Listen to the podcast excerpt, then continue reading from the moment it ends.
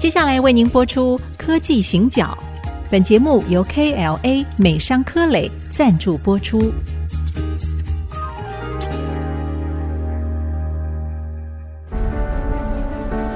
从区域情势、产业变迁到文化体验，娓娓道来全球供应链的故事。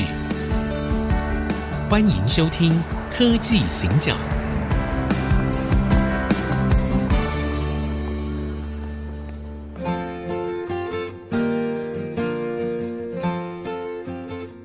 这里是 IC 之音主客广播 FM 九七点五，欢迎收听《科技行脚》。我是电子时报的社长黄清友，我是人工智慧科技基金会执行长温怡玲。可能有关注科技行脚的粉丝团跟社长的脸书的人，应该都知道，就是社长的父亲在六月的时候，九十三岁的高龄，然后过世了。好，那社长呢也把就是父亲的这些后事啊，告别式都已经办完了。我我想很多人都会劝社长节哀哦。我想失去父亲本来是一个对每一个人来说，这个是很重大的一件事情，但是可能对社长来说，看见的恐怕事情会比我们看到的会要更多一些。那因为我有想到哦，我们在很几年前，应该有十几年前，其实有一本书，后来也拍成电影，叫《父后七日》。那他其实，在谈的就是一个他在父亲的丧礼上面，他所看到的一些，可能是一些文化的，或者是一些家庭的问题哦。那我想，在整个台湾的社会里面哦，特别其实华人都一样，婚丧喜庆哦，我们可以从当中可以看到的是这个社会的价值观，然后可以看到文化更替，然后也可以看到一些家庭的关系。哦，那所以我想，我们今天可能就是请社长来聊一聊，在这段时间。对你所看到、你所观察到的，呃，谢谢露露哈，很高兴有这个机会跟大家谈一谈我自己的一些感受哈。我有一次看到一个智慧医疗的相关的资讯，他的意思是说，台湾不健康的余命高达七年。哦，是是。然后北欧只有两个礼拜。是。那我很幸运哈，我的父亲在过世的那一天，一直到下午。还可以自己走路，哇！好，就是九十三岁，所以我基本上是个幸福的人。好，我们兄弟姐妹都很幸运。那父亲过世，我开始在想，他这一辈子哈，九十三岁，他是怎么过来的？他面对过哪些问题？我并不是想谈我的父亲，嗯，而是想谈我父亲经历过的那个时代。是，那是跟我们很不一样，很不一样的时代哈。嗯，因为家族的关系哈，我父亲。出生于一九三零年，那三零年的时候是我们家可以说是最势力最强大的时候。我们是一个刚刚从传统的造船业转型成为锯木业的一个家族。就是在一九二四年哈，我祖父在头城山洪爆发之后啊，我们就不能造船了。我们本来在在头城有一个专属的造船的河湾是我们家的。哇，说我们家也是蛮大的 哈。是。然后祖父那一年二十四岁，他很勇敢的说服我的曾祖父说：“我们不要再造船了，我们到日本进口两套设备，锯木的设备，把我们家改造成锯木工厂。我们家一九二五年就有马达动力进行产业的转型，是而且非常成功。是那我祖父呢，不止这样子，他还把我们家改造成为一个商行，他是一个做建筑材料、煤炭、水泥。”瓷砖这样的一个大商社，哦，就我们家是。规模还不小，嗯，然后除此之外呢，祖父把原来在和平老街上面的房地产卖掉，然后转到大街，所以我祖父在一九二四年的时候买了大街上一千五百平的土地，哇！所以我们家是整排的，不是不是一个一，好，不是一个房子。那一九三零年大家知道那是什么时代呢？一九三零年是日本脱亚入欧，变成一个非常典型而且非常成功积极的一个时代。大家想象一下哦，台湾的老街几乎都是在一九三零年前后盖的。哦，对，是，而且盖的是同一个样子，是巴洛克式的建筑。对，只是中间有一些元素是跟大家以前跟日本的不太一样。哪些元素呢？有凤凰，嗯，好，比如说有有一些中国的一些文化的元素在里面，好，所以台湾的老街有这些特色。它基本上三峡的、大溪的、湖口的，好，或者是安平的，或者头城的这些老街，基本上有一些地方是相似的。是，好，我们家老街，我们家本来也是老街的成员，那后来就搬到新街，那我们家家族就开始扩大了。那因为家族的条件还不错嘛，哈，我父亲跟我念同一个小学，我祖父也跟我念同一个小学，所以我在我父亲的丧礼的时候，第一张的投影片，高山苍苍，大海洋洋，这是我们三代祖孙共同的校歌。校歌，好，所以因为头城依山傍海，所以我们很幸福。所以因为我们有农业也有渔业，好，所以这个是一个很特殊的条件。那我们家也是头城农会的创始会员，所以我们家有一个纪念的铜瓶，哦，那个是留了百年的哈，所以现在在我手上。啊，所以我传家宝，传家宝。然后我我父亲是在这样的环境长大的，是，所以他十三岁的时候，他小学念完了，然后他就到台北来念书。他在台北什么地方念书呢？台北国民中学校，就是大同中学的前身。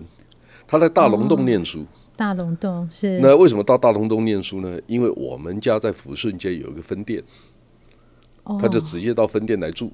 是，所以我们家以前是这样的家族。嗯嗯。好，所以父亲在我们家最强大的时候，就是出生。嗯、对。好，第二个，我父亲有两个哥哥，我大伯父是早稻田大学毕业的，就是汉淡江中学念完了，到日本念早稻田，早稻田念完了，在日本当兵。是。是东京千叶机场防空炮兵的班长，这样是在那个日日本的那个，他就是没办法，就是日本兵，他就是殖民时代的一一个必然嘛，好，你就必须要去当兵。那我的二伯父呢，在日本京都念完中学，被祖父送到北京念大学，所以他是华北大学北京的大学毕业的，是，然后最后是台大毕业的。好，他就是从二次大战结束以后，他逃难回到台湾，然后没多久碰到二二八。二二八乱了一阵子以后，他就回去重念大学，所以他是他考上台大就台大毕业，大概是这样的背景。所以我们在书上看到的历史，其实，在你们的家族里面是亲身的经验。呀，那因为两个伯父都很优秀，是，所以爸爸呢比较平平凡，所以就被留在家里看守家园的男丁就是他。嗯，那我父亲呢一辈子九十年，九十三年，我刚才谈到说只有三年住台北，其他九十年都住头城。然后就很幸运的，你你会看到两个不同的面相。对，第一个面相就是正面的一面，你会看到，哎，九十年的街坊邻居都很好。嗯，好，就是你会发现说，哎，你如果生病的时候啊，隔壁就是医生，你就打个电话，或者是敲个门，他就会来帮照顾你。哈，有一些吃了一辈子的小吃店，因为就在隔壁，所以我们吃面都半价，就你会觉得说。啊，我们不用了，好，我们还是愿意付你钱的哈。举例来讲，就是说人情的温暖，是在小镇上面是很容易看得到。对，这在台北其实很难很难，我们连隔壁都姓什么都不知道，对，很可能，对，对不对？所以呢，在整个社会改变的过程当中，第一个我们看到的，从日本殖民时代，嗯，然后到一九四九年以后，新的政府，然后我们看到工业时代的改变，是。我们看到一九七零年代。石油危机，对，其实我们家因为过度扩张的关系，哈，在一九六零年代濒临破产，所以父亲最后是继承家业的，所以他的负担最大，他的压力最大，因为整个扛在他身上嘛。对对对，但是我 父亲有一个很大的特色，他不会叫苦的，他虽然是老幺，从不叫苦，这一点我我很敬佩。你你们知道吗？我念大学四年，寒暑假都在家里做工。你知道为什么？因为一九七零年代台湾缺工，经济发展的太好了，没有工人，跟现在差不多。哦哦，所以呢，我是老大，当然就寒暑假回家做工啊。所以我是非常技术能力非常好的锯木工人。真的啊，真的是。那我父亲也什么都会。嗯。工厂里面，因为他一辈子待在工厂，所以所有的技巧，包括磨锯子，他都会。就通常磨锯子，我们会找特别的师傅来磨。但我父亲也会。哦，他一条龙，他他一条龙，对对对，他从设备，他从设备，没没错，完全正确，完全正确。好，那我就是出劳力的那一个。哦，但我父亲呢非常勤奋，工人八点钟上班，他就会要求我七点钟上班，所以我们经常做到九点十点晚上，嗯，最晚我记得做到快十二点，因为赶工赶不完，因为订单你答应人家就尽量做做到嘛。这其实是台湾很在七零年代的特色。对对对对对对，我们就是小企业主。嗯对，我们就很认真工作，然后父亲在那个时代把家里所有的负债偿偿还了，嗯，然后我们就开始安居乐业，哈。那这个过程，我们看到的台湾经济转型，嗯，我们看到的世代交替，我们看到阶层流动，是。因为到这这几年呢，我们家有一个外佣，哎，很不错的外佣，哈，他每天傍晚就推我父亲到街上去散步，随便走，然后呢，我们小薇哦，就是我们家的外佣，就会说，阿公跟那个。刚刚好交情最好，oh. 我就问说刚刚好是谁？对，哦，然后呢，啊，爸爸就说，当年我到台北念书的时候啊，一从我去台北哦，因因为这个江先生哈是大他两岁，然后呢，在我们家当小工，是因为他小学毕业以后就到我们家工作，因为在我们家某某个小差事，然后这个江先生啊非常不错，最后呢自己进修。然后进了头城镇公所，最后是以一级主管退休的。哇！所以，所以就是我看我们看到的阶层的改变，世代阶层的差异。是。那这些在过去的半个世纪，在台湾是最美好的一面。对。他应该被肯定，他应该被理解。对，而且其实我们也看到了人情味还是在的。是是是。好，那呃，刚刚社长有说，其实看到两面。好，我们有看到正面的那一面。但是或许我们还有一些是值得我们来观察，或者是可能还有一些改进的空间。我们先休息一下，再回来。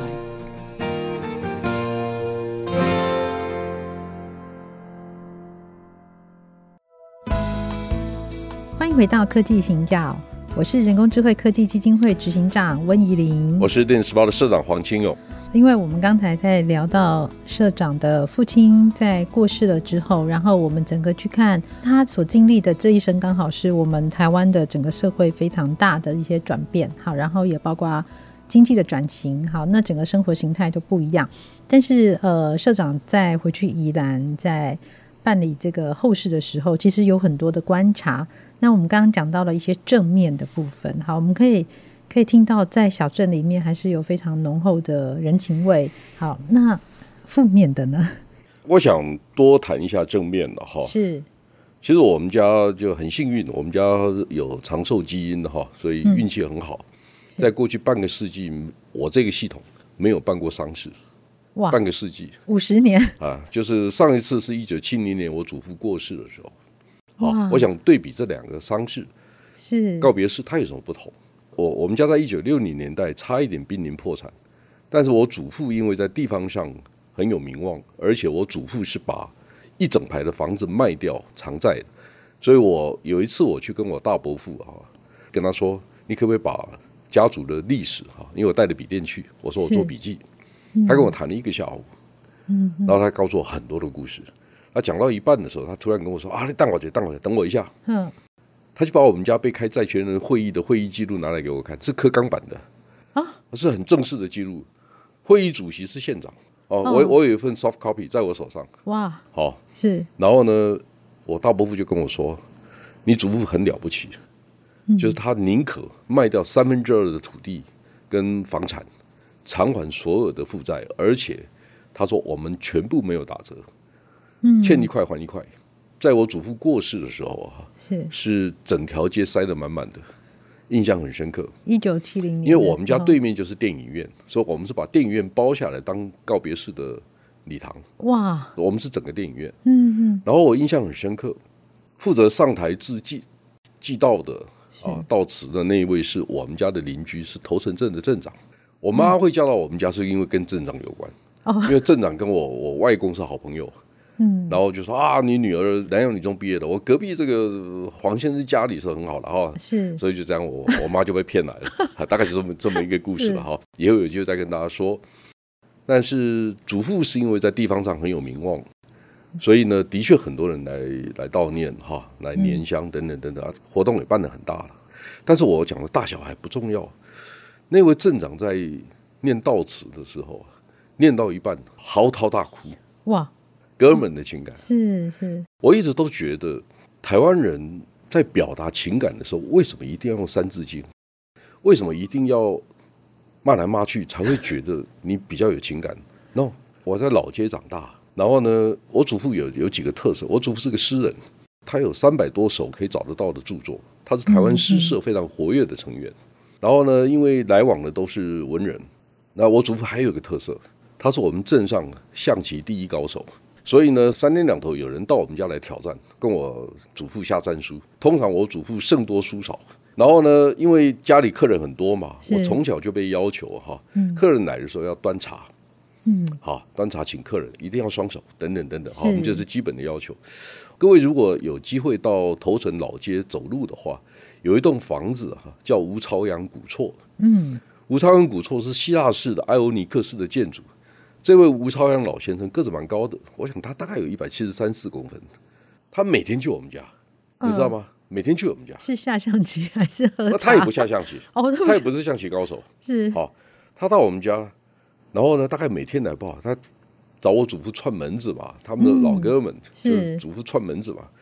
因为每次都是我端茶，然后呢，那老先生吴老先生就看看我，他说啊。领导也得靠后拎的，就你们家的茶比较好喝，所以才来喝茶。我就跟我爸爸讲这个事情，我爸爸就是说：“你听他胡说八道，他们家比我们家有钱，他们家茶比我们家好。”啊，对。然后我讲的其实不是这个，是。我就看这个的吴老先生拄着拐杖，嗯，每天就叨叨叨叨叨就跑到我们家来，然后呢，帮我祖父承办丧事的一个叫宁茂祖先生，我还记得，他就是地方上的总干事。大小事情都他通揽，他就是很能干，是是，就很会处理这种事情。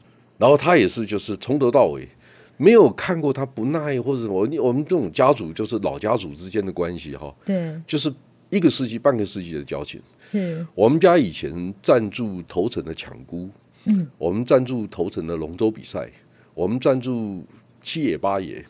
好，我我想这些都是地方上。过去你赞助什么事情，其实你要家族参与，而不是全部外包。对，我现在看到的问题就是，我们什么都外包了。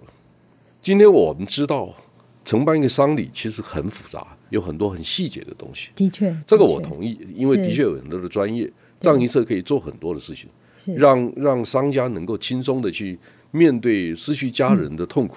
是，但是我现在的问题不是这个，我们的问题是说。